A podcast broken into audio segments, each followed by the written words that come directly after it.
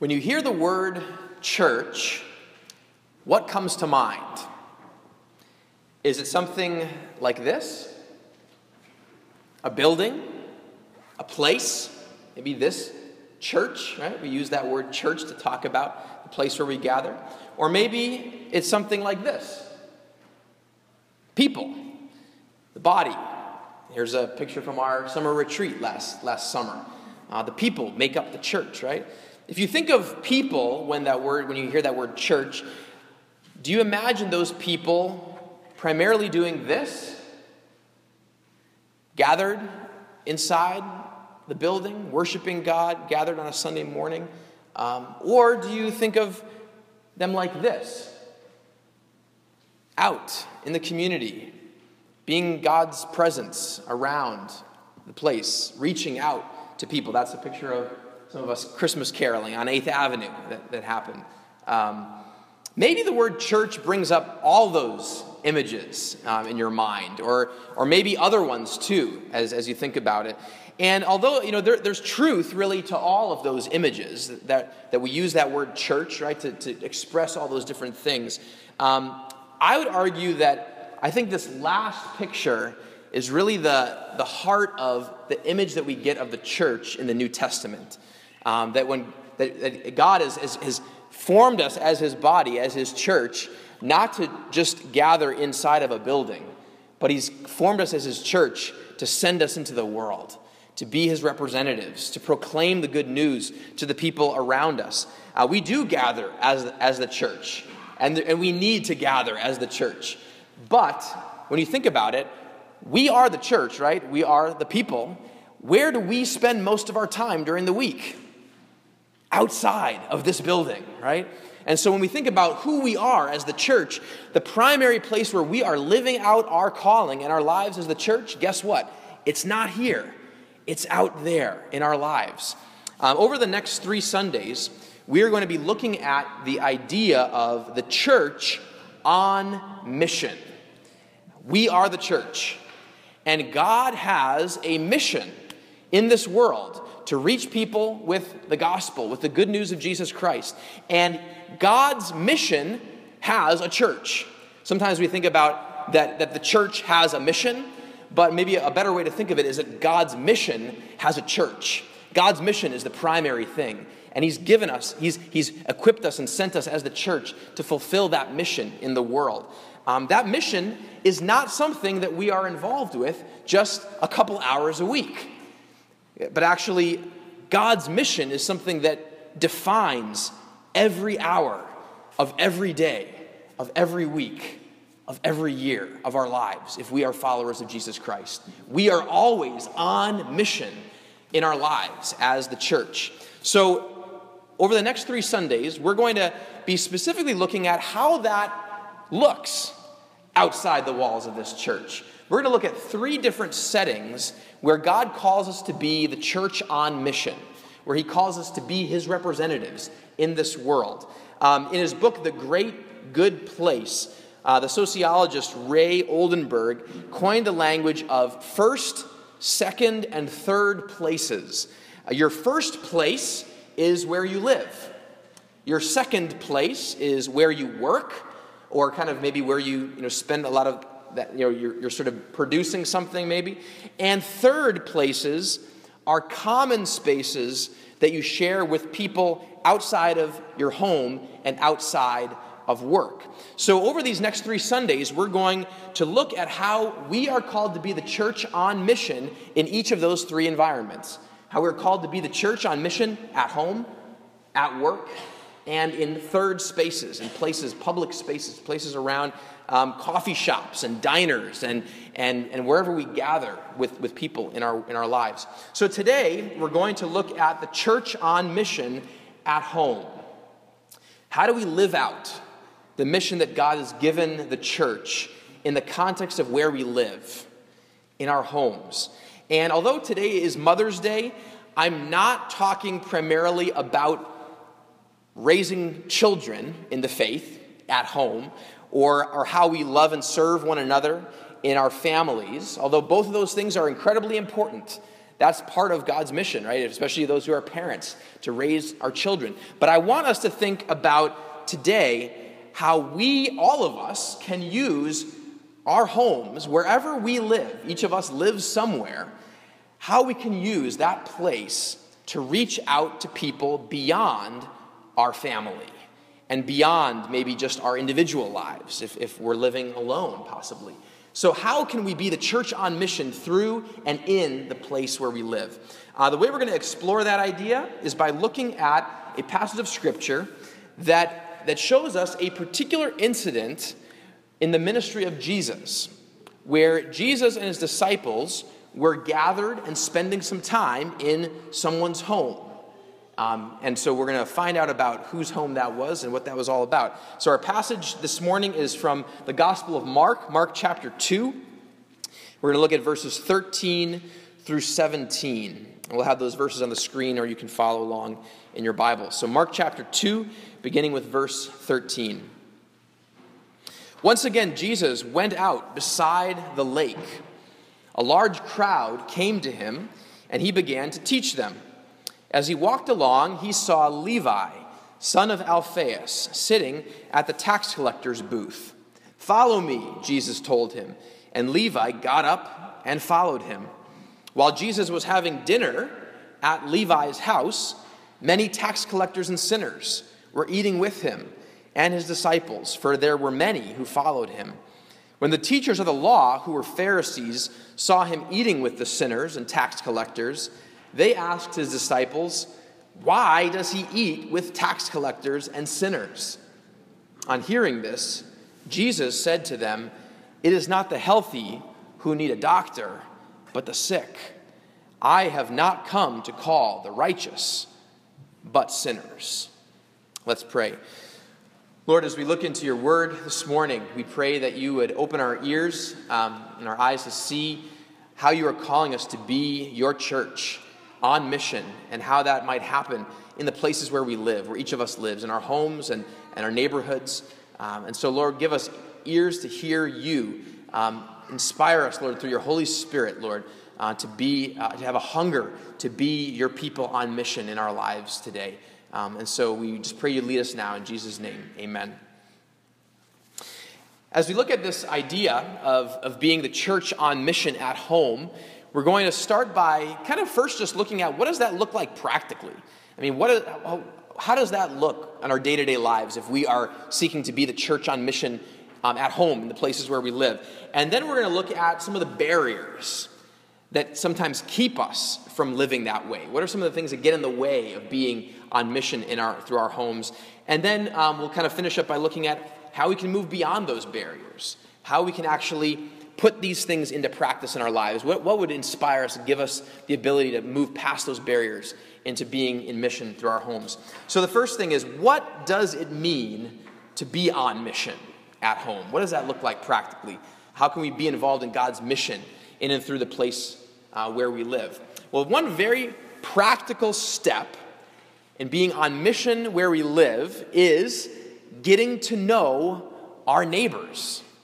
Getting to know our neighbors. When I say neighbors, I mean your literal neighbors, the people who live next door to you, across the street from you, or across the hall in an apartment building.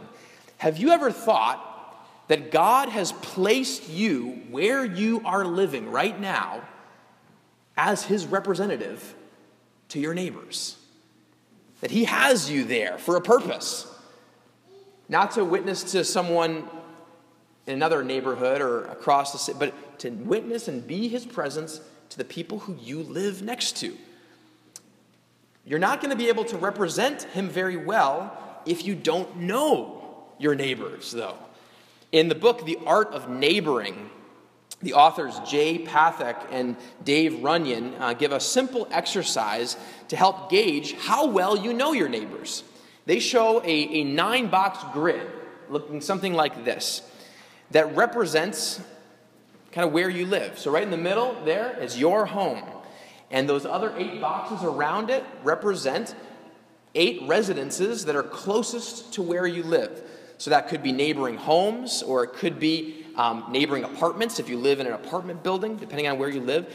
And, and the challenge that, he, that they give in this book is to write the names of those eight people who live closest to you in each of those boxes. Just writing their names, maybe just their first name if you, if you know it. And they say that only 10% of people are able to fill all eight of those boxes with the people who, you live, who live right around you. When I did this myself, I could only come up with five, to be honest. Five of the closest neighbors around me, I could, I could list their names, but I couldn't get to eight. Then he says, here's the next step. Let's say you get all eight, eight of those names around there. Then you write down information about each person, something that you, you've learned about that person through a conversation, not just you know observe, but, but through actually talking to them. Something about maybe the, the things that they like to do, uh, maybe where they work or where they used to work or where they grew up. So you list just kind of information about them. He says that only 3% of people can do that for all eight of their neighbors. And then he says, go a little bit deeper. Next, write down something that's a little bit more in depth about those neighbors. Maybe, uh, maybe their, their goals and their vision, kind of something that, that their, their heartbeat.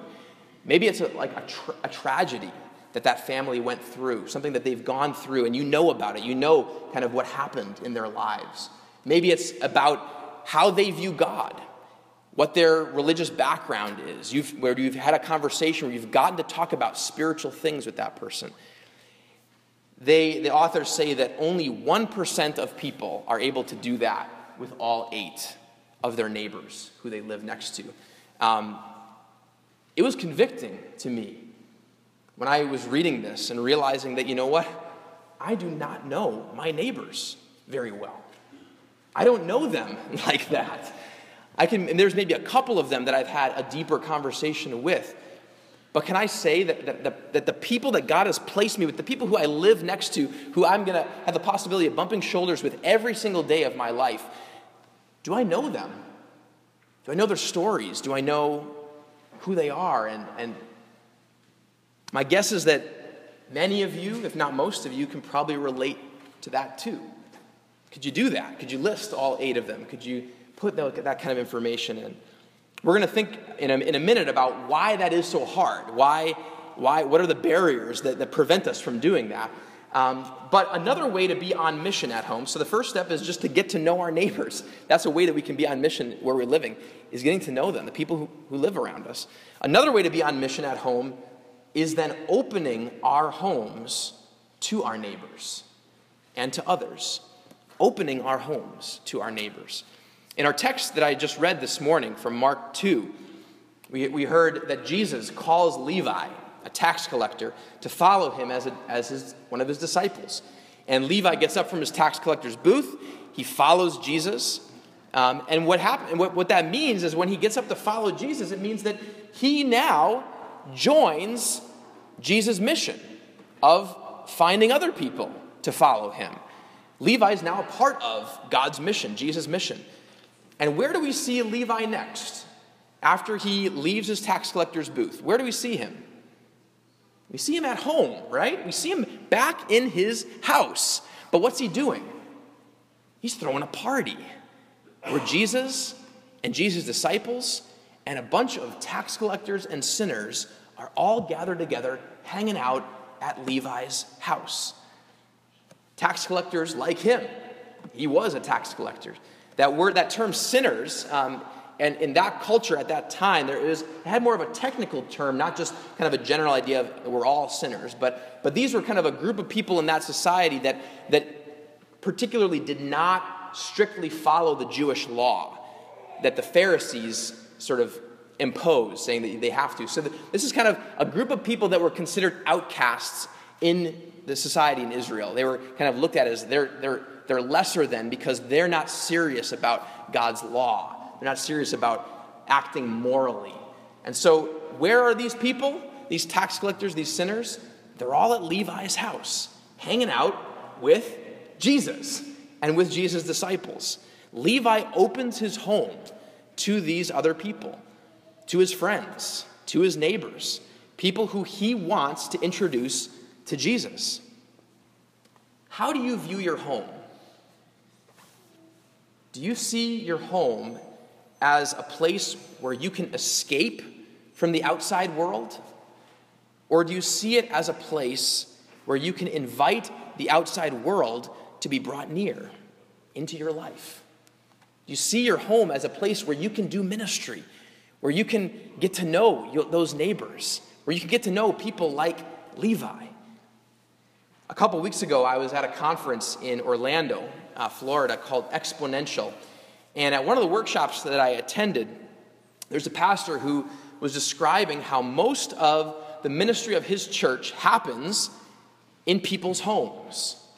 Um, they gather in homes to pray and to study the Bible together, which is similar to how some of our small groups function too.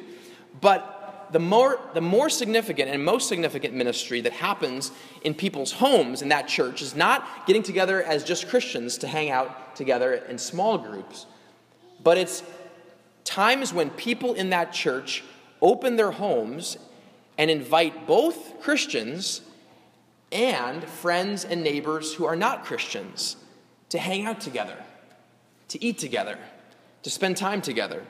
For, uh, and they do this regularly. This is something that they've kind of incorporated as a rhythm in their lives. For example, one family invites a couple of, of neighboring families over for dinner. A couple of neighbors they've, they've started to get to know in their neighborhood, and they invite them over, maybe for, to, to grill on the barbecue or something. They're, they're not believers, but they invite them to come over. And then they invite a couple of families from their church to come over too, to join them.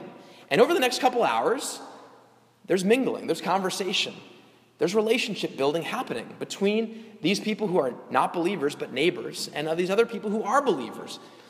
And, and the conversations that happen just kind of naturally over those couple hours, they will probably connect those neighboring families much more deeply into those other families from the church, way more than if, if they were to just invite those families to come to an event at the church building or to a Sunday morning worship service. Not that those things are bad, but the connections that are made in a home over dinner, as you're getting to know one another, as you have time to talk, man, that begins to do something. So, what gets in the way of doing this? What are some of the barriers to being on mission in our homes, to getting to know our neighbors and thinking about our, our homes as, as places? Let's look at, at the barriers to being on mission at home. I think one of the barriers is time. Many of us just have busy, jam packed schedules that, that we don't leave time to get to know our neighbors or to open our homes to them or we just fill our schedules and our time with so much stuff. A helpful concept up here is the idea of margin. Um, on, on a page of a book, if you take a look at a book, every single page in every book that you probably own has something similar that happens where you look on the sides of it, what, what do you see? Margin, right? You see blank space on the top and the side and the bottom. You don't see words all the way to the, the edge from the very top to the very bottom. And the thing is, if you had a book that had no margins, it would be very overwhelming, probably, to read that book, right? There's something about that, that over time people have realized that, that there's something about having margins, space that's there, that allows you to read more easily, that kind of invites you into um, experiencing that book the way that it's meant to be experienced. And the reality is, the same is true in our lives. When we have no margin in our lives, when, when everything that we're doing is jam packed to every nook and cranny, where there's no space, there's no time just to be down, to, where we're not scheduling something, our lives feel overcrowded. Our lives feel overwhelmed. And, and what happens is that we don't have time to build relationships with our neighbors or open our homes when we're feeling overwhelmed, when we're feeling like we have no margin. In the book, Next Door as It Is in Heaven, Living Out God's Kingdom in Your Neighborhood, uh, the authors of that book, Lance Ford and Brad Briscoe, say this say relationships happen in the margins. When there is no margin, it is impossible to welcome others into our lives. Without margin, we are incapable of relational spontaneity in our neighborhood. Margin creates buffers, it gives us room to breathe, freedom to act, and time to adapt. Do you have margin in your life? Do you have, have time where, where if you're coming home from something, that if you see your neighbor outside, you actually have the time to go strike up a conversation with them? Or are you rushing to the next thing? Again, I feel convicted of this myself. Oftentimes, I, I'm just rushing from the next thing to the next thing, and I don't leave margin, I don't leave space for those moments where God may just call us to a, a God ordained appointment with someone. Do we have time and space in our lives where, where opening up our, our home to someone doesn't feel overwhelming to us, but it feels like we have space, we have time to do that with our neighbors? Another barrier to being on mission at home is comfort. Getting to know our neighbors is not always a comfortable process. It means being very intentional it means getting to know people who maybe you wouldn't be naturally drawn to. Right? We don't get to choose our neighbors. So maybe you don't feel naturally drawn to someone, and that, that feels uncomfortable. Maybe it's someone who you're, you're, you don't really like them all that much, but they're still your neighbor. God has called you to love. Sometimes the uncomfortability of, of reaching out in our, in our homes and our neighbors is that it means taking risks to go deeper with people. It's uncomfortable to ask deeper questions, right? It's, it's easy just to keep our relationship with our neighbors on a surface level, just sort of talking about the weather, talking about what's happening in the news or, or sports team, whatever. But to actually take the, that to a deeper level and start getting to know them, where there might be an opportunity to actually bring the gospel to bear, that's, that's not comfortable. It takes risk. Opening your home to people, can often clash with our comfort.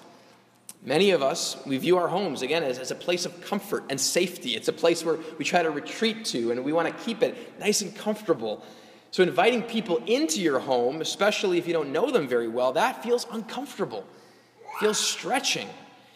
And even if you do know them well, it can still be stretching to invite people into your home if it's not something that you do regularly, right? It's vulnerable to invite people into the space where you live. In our text, the Pharisees were uncomfortable. They were uncomfortable with Jesus eating with tax collectors and sinners. So you can imagine how uncomfortable they would have been interacting with those sinners and tax collectors themselves out in the world. Or, or can you imagine them inviting them to come over to their homes? No, of course not. They, felt that uncomfortability about, about these people. Why would he eat in the home of, of Levi? Why would he eat, eat with these tax collectors and sinners? And if we're not careful, we can begin to identify ourselves maybe a little bit more with the Pharisees than, than with Levi. I know there are other barriers to being on mission at home, but I want to think a little bit about how do we overcome those barriers? How do we, how do we get past the lack of margin and the time it takes, or how do we get past the, the uncomfortability and the, the difficulty that this can be sometimes? The key to overcoming these barriers is from the motivation for being on mission at home. You see, if there is a powerful enough motivation that is driving us to be on mission at home, if we feel motivated to such an extent, that motivation will begin to make those barriers less. They'll begin to push us beyond the time constraints we may feel or the uncomfortability we may feel. So, what could motivate us? What could be the motivation to motivate us to be on mission in our homes to such an extent that it would overcome those barriers? Well, let's look back at our text from Mark 2. Levi was motivated to be on mission in his home. He has no problem inviting people over to dinner with Jesus. He makes the time. He doesn't seem to care about his comfort, right? He is, he's inspired. So, what is it that motivated Levi? What is it that got him to open up his home to these tax collectors and sinners? What, what motivates him to do this? Well, it seems pretty clear that what's motivating Levi is what Jesus had just done for him. Jesus had reached out to him, a hated, despised tax collector, and he invited Levi to come and follow him. Levi was on the receiving end of Jesus' mission. And because Levi experienced that invitation as really good news, he is now motivated to share that good news with his friends, with the other tax collectors and the sinners that he knows because he's just experienced that good news himself. When Jesus overhears the Pharisees asking the disciples why he eats with tax collectors and sinners, Jesus' reply in verse 17 is It is not the healthy who need a doctor, but the sick. I have not come to call the righteous, but sinners. Levi saw himself as one of the sick, as one of those sinners whom Jesus had called. And because of that, he cared about his friends who were also spiritually sick and in need of a doctor. And so, in order to introduce them to Jesus, who he realized they need to know him, he said, I'm going to do whatever it takes. I'm going to host a dinner party. I'm going to invite them all over so they can meet Jesus. The Pharisees, on the other hand, did not see themselves as spiritually sick. They did not see themselves as in need of healing from Jesus.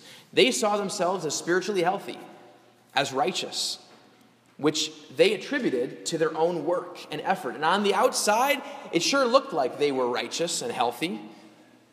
But Jesus knew that, that much deeper inside, there was a lot of unhealthiness, unrighteousness going on in those Pharisees' lives. They just didn't acknowledge it. And so they viewed themselves as being above the tax collectors and sinners and if those tax collectors and sinners, if they wanted to be healthy and righteous like them, it was up to them to start shaping up. They need to get their act together before they can come and have dinner at my house. So, the motivation for being on mission at home is to recognize that you are a recipient of Jesus' mission, that you need it just as much as Levi did, as those tax collectors and sinners did, and as the Pharisees did too. You are one of those spiritually sick people in need of a doctor. You are a sinner in need of Jesus' call. And just like Levi, Jesus called you and he healed you. If that's you, if you're a believer, if you've received that, you can say, Hey, I received that healing. I've, I've been invited into, into God's kingdom. And when you recognize that and you see yourself in that light, it changes how you see your neighbors and your friends who are not believers. You see yourself in them, and you want them to experience what you've experienced. And so you make time in your schedule to be with them, and you sacrifice some comfort in order to open your home to them. You realize that Jesus made time in his schedule to draw near to you. And Jesus sacrificed his comfort, and beyond just his comfort, he sacrificed his life in order to open up his eternal home for you. So, how can we talk about our time and comfort as excuses for not reaching out to our neighbors who desperately need Jesus just as much as we do? This gospel motivation is the only thing that will have the staying power to keep you on mission at home.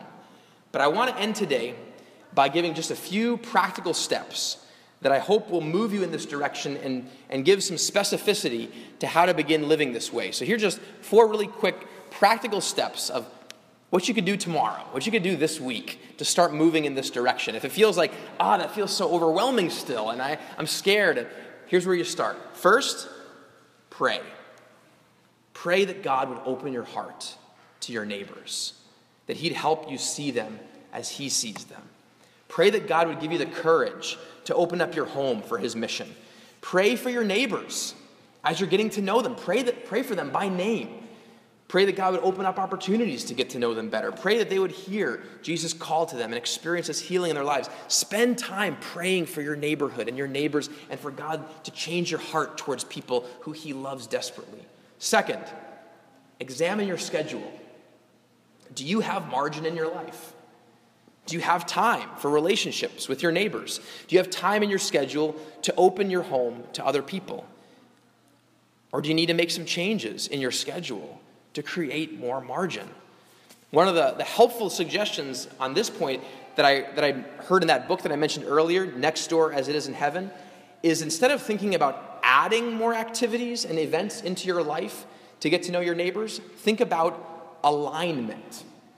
How can you align the, the rhythms in your life to the rhythms of those people in your life. For instance, guess what? Each and every one of us, we, we probably all eat about 21 meals every week, right? And you're going to have to eat, right? I mean, you can maybe cut back a, a couple of those, but, but you're, you have to eat food, right? So, what if you thought about aligning some of those meals that you're already going to eat with other people?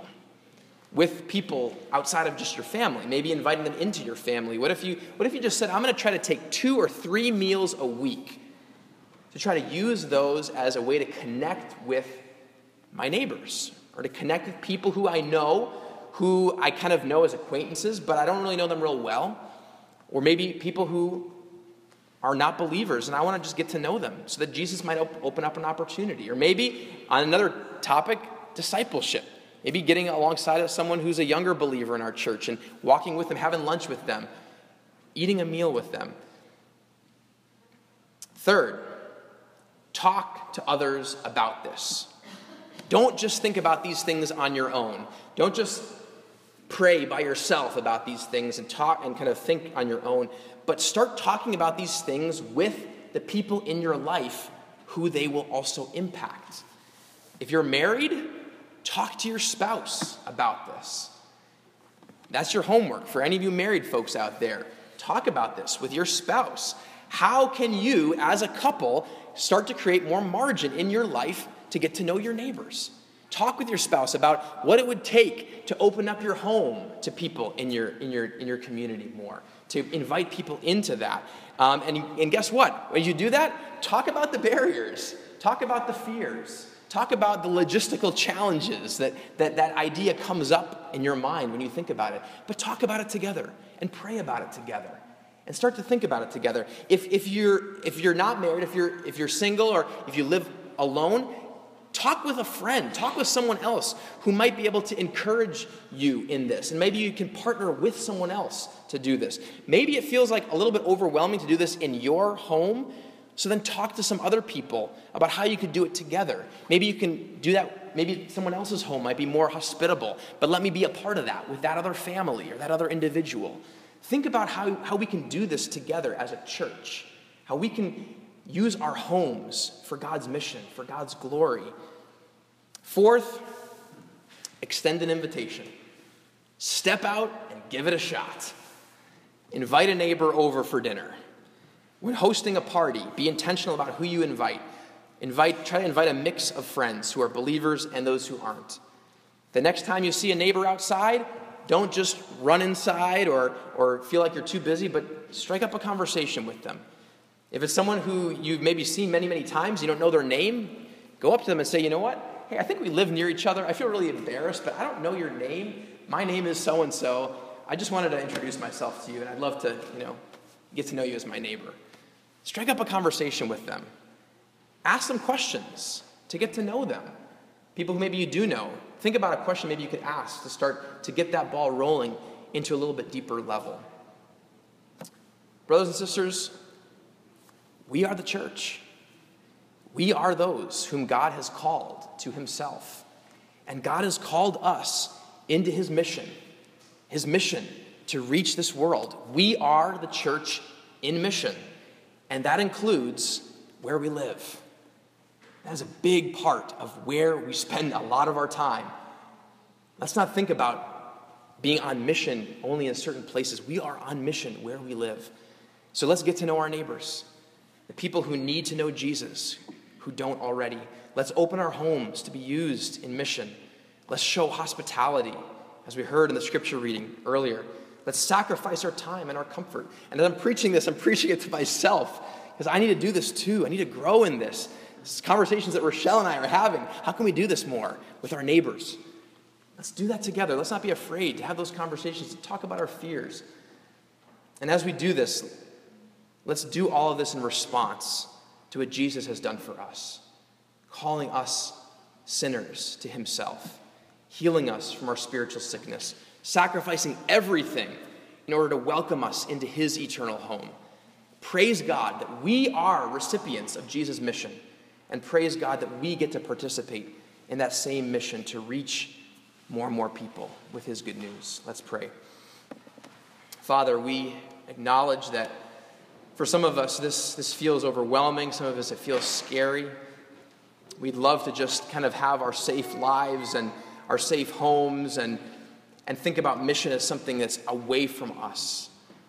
But Lord, we know that you're, you're calling us to something much more. That you actually have something for our good when we dive into this sort of ministry, Lord. That you have people who you want us to meet, stories who you want us to hear. You want us to see people's lives transformed. You want to see you want us to see you at work in people's lives, bringing hope to people who have no hope and bringing healing to people who are broken. Lord, you want us to be a part of that as your ambassadors, as your representatives. And and we so often flee from that. We are, we're scared of it. Help us to see the, the opportunities you're placing before us. Help us to run to them, Lord. We, we can't do it in our own strength, and, and, and we're going to fail so often, Lord, but, but we know that your Spirit can empower us. And so we pray that you would do that, God, that you would work in our hearts, God, to once again be in awe of your good news, of how much you've done for us that we, we can't help but share that news with others, that we be like Levi. We want to just show, throw a party for all these tax collectors and sinners in our, that are all around us so they can get to know you, so they can meet you, Jesus. So do that, Lord. I pray that, that for each one of us who are here today, Lord, that you would show maybe just one practical step of way that we can start to move in this direction in our lives. And that you do that, Lord, as, as a body, that we share those stories with each other. We'd encourage one another along the way. Or we want to be your church on mission. And so shape us and change us in these ways. We invite your spirit to do that. We pray this in Jesus' name. Amen.